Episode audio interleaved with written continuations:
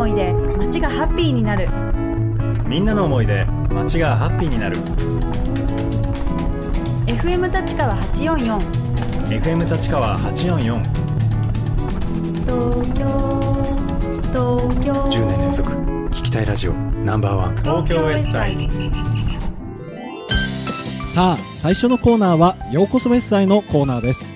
まずはこのコーナーのコンセプトを簡単にご紹介しますようこそウェッサイのコーナーは東京の西側以外のエリアですでにユニークな取り組みをされている方をゲストに招きアイデアの発想の仕方や取り組みの進め方などをお聞きし皆さんの活動のヒントにしてほしいという思いで企画されたコーナーです。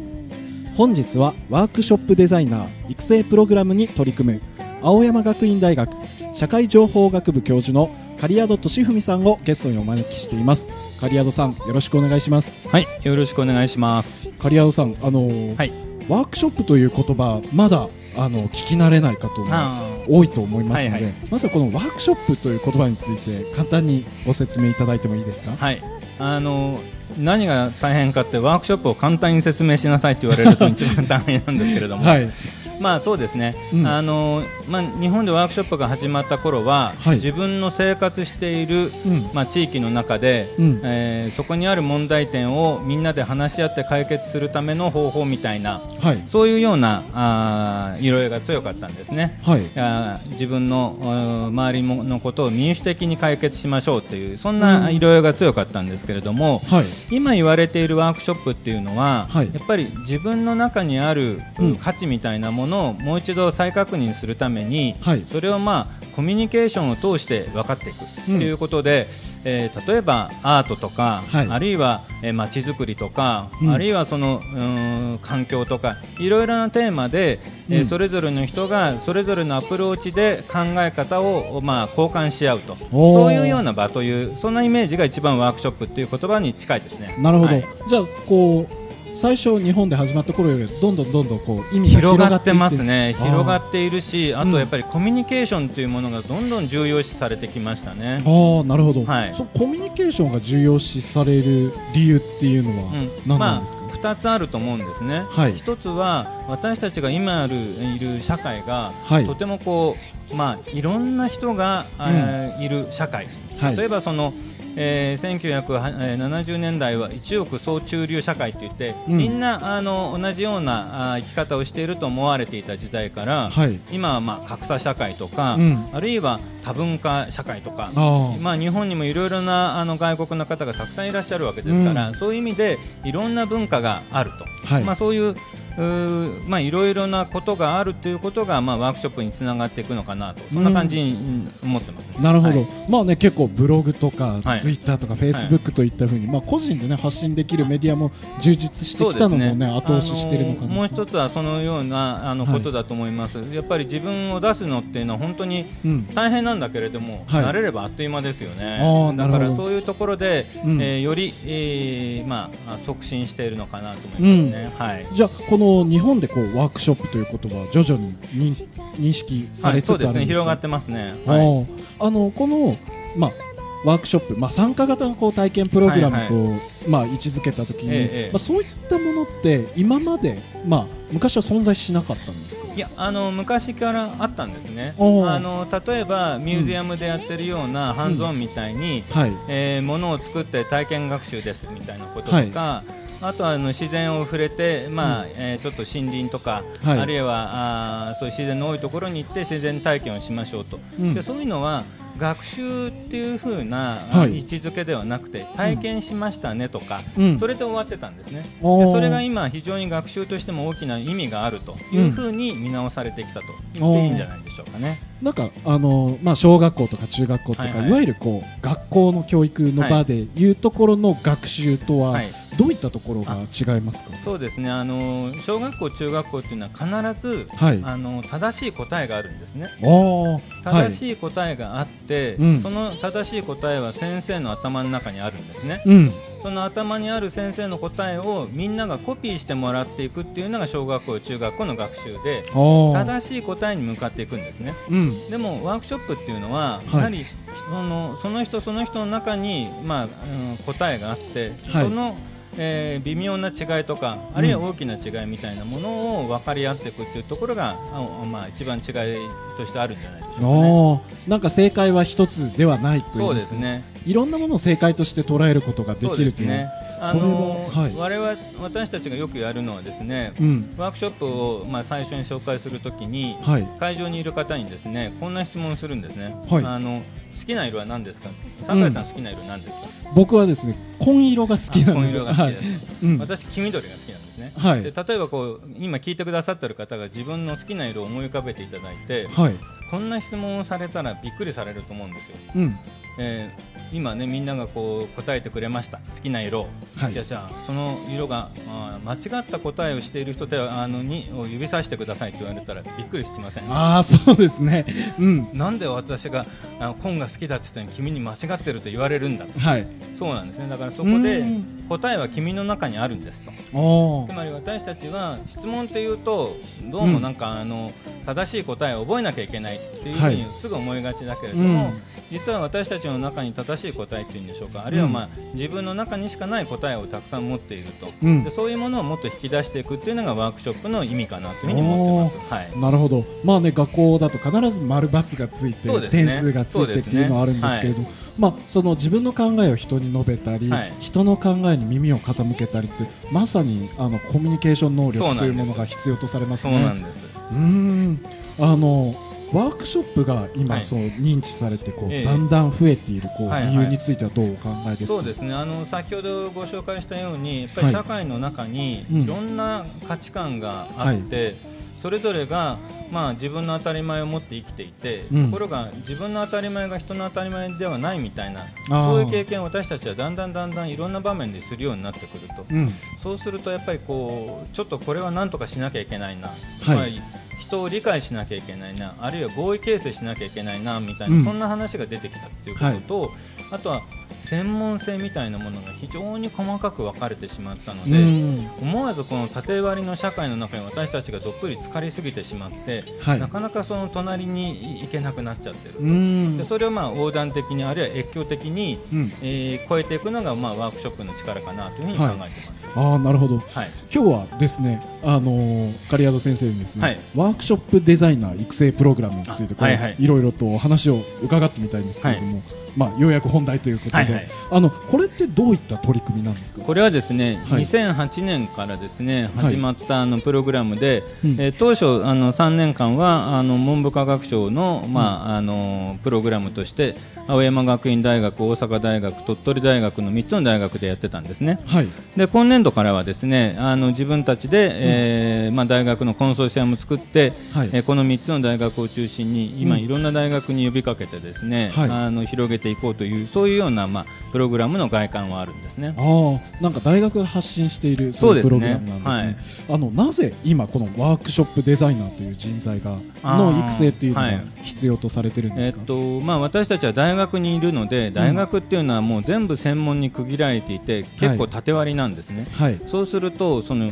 横につながっていくっていうのがとってもその新鮮だったり新しい価値を見だ、あの生み出したりはい、大学でよく言う学際的っていうんですけども、うん。いろいろな学問のこう際のところくっついてるところに一番美味しいところがあるみたいな。はい、でそういうことが社会でもたくさんあるな、うん。だから社会の中で、えー自分の専門をちょっとあの超えていくような人たちがもっと生まれたら、社会の中でこう滑らかさが増していくんじゃないのかなと思ったんですね。はあ。はいなるほど。でもこう一瞬こう学習っていうとですねどうしてもその、まあ専門性っていうふうに考えると、教育学部なのかな何なのかなっていうふうに考えてしまうんですけど、そうですね。それは、まあ、あの教育っていうものが持っている宿命なんで、はい。えー仕方ない部分もあるかなと思うんですけれども、今、やっぱり教育だけじゃなくて、うん。えーアート、芸術学のところとか、は社会学のところとか、うん。そこら辺が混ざり合ってるところがワークショップの現場になってるんですね。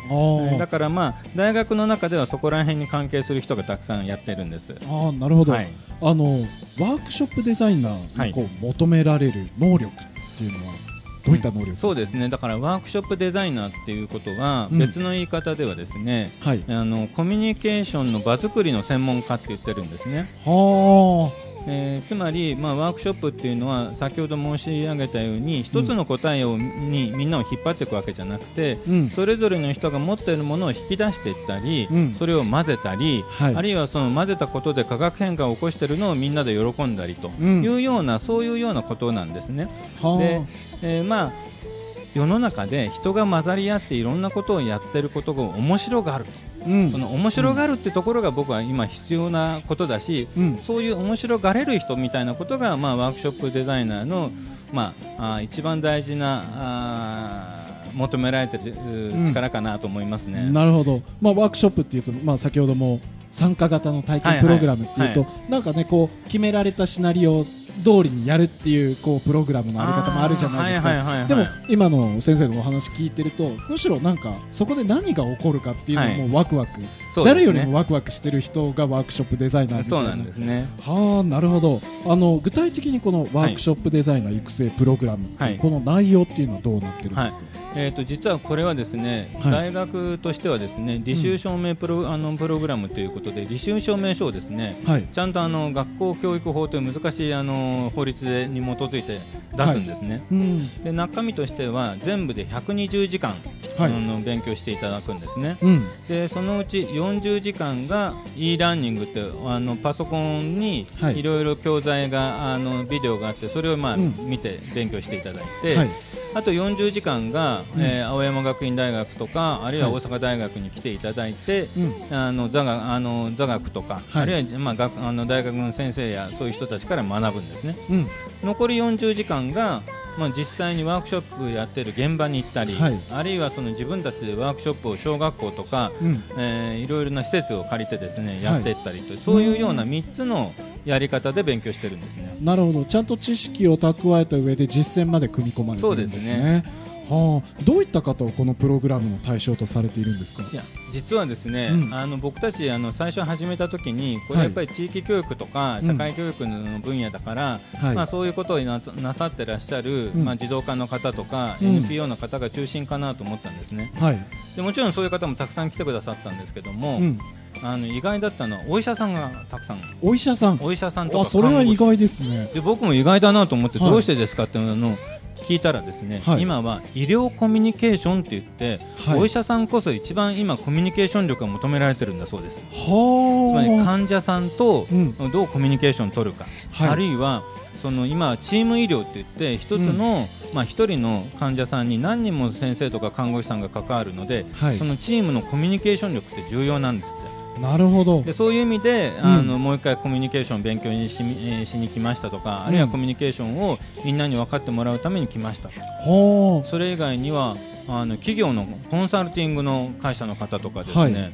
あるいはそのいいろいろメディアのあの、放送局の方とかですね、はい。出版社の方とかですね、えーまあああとは行政の方もたくさん来られて、すっごいいろんな人たちがいる集団になったんですね。あなるほど。だいわゆるこうコミュニケーション力っていうのがあらゆる現場で今問われているとい。そういううことでねですすね。だから、ん。やる方も60歳代の方もいましたし、はい。まあ、20歳代の方中心は30歳代、40歳代のうん。女性6割、男性4割ぐらいですかね、そのぐらいの方が中心の年齢層でしたね。なるほど、はい。まあ、実際にこのプログラムに参加された方反応っていうのはいかがでした？はい。えーっとまあ、あの中身も喜んでいただいてるんですけれども、まあ、一番常にあの良かったって言ってもらえてるのははい。出会った人が面白かったと。先先ほど言ったように、はい。い、ろんな職種の方が来るんですよ。うん。もちろんあのお医者さんもいればですね、はい。あの劇団のアーティストもいればですね、はい普通は会わないでしょっていう人たちに会えるんですね。なるほど。それが皆さん、ワークショップっていうことで結ん結ばれて、うん。本当にそういう人たちが組んで実際にワークショップ小学校でやったりするんですうよ。ん。そうしたらチーム力上がりますよね、はい。それこそあの一番の財産でしたということで出会った人のヒューマンネットワークが一番喜ばれてますね。あはい。ーいやこのプログラムを終了された方っていうのはその後どういったところで活えー、と躍されるんですか、今ですね3種類ありまして、はい。一つは、まあ、ワークショップデザイナーとして自立されて、うん。こういうあのいろんな場面でですねワークショップを主催していくっていうことをやってらっしゃる専門の方、うん。それから、えー、と次はですね、はい。えーとまあ、本来は、えー、と非常勤で、うん。例えば看護師さんなさってるか介護士さんなさってるそういうものを持っているんだけれどももう一つの専門で、うん。えーワークショップデザイナーやってますと。でそれで美術館でワークショップやってるとかですね、そういうふうにこう二足のわらじを履いてる方ですね、で3番目は、まあ、あのちゃんとあのお勤めされていて自分の組織の中をはい。活性化するためにワークショップ的な活動をたくさんやってると、おー。こういうようなのがこれを終了された方の姿ですね。なるほど。場をまとめていくフはい。ァシリテーターみたいな感じになるんですね。まあ、あの要するに風通しの悪いえー組織を何とかしようというような、うん。そういう時の、まあ、あいろいろな仕掛け人になっているってそんな感じですね。なるほど。このワークショップデザイナーがですね増えることで、今は後社会はどう変わっていくとお考えですか、多分一つの答えをみんなが一生懸命、えーそれだけを求めていくっていうんではなくて、はい。えーそれぞれの人がそれぞれの理由で活動しているということ、つまり他の人のやってることの理由みたいなものをはい。ちゃんと聞けるようになったうり、んあるいは自分にのやってることを他の人に分かるようにちゃんと説明できたりとかうん。でそういう時にやっぱり、えー答えがなかなか見つからないことでも、ん。まあ、いろんな形で皆さんが関わっていくことが大事だなということが分かっていただけると、うん。そんなような社会というものがあー広がっていければなというふうに思っています。なるほど。多元性をお互いに認め合うというそうですね。いった社会ですね。あのまさにこういう放送局がはい。全国にたくさんあるというのと同じように、はい。その地域地域であのこうワークショップがあの、まあ、根付いていければうん、あの素晴らしいことになっていけるんじゃないかなと思ってます。なるほど、はい。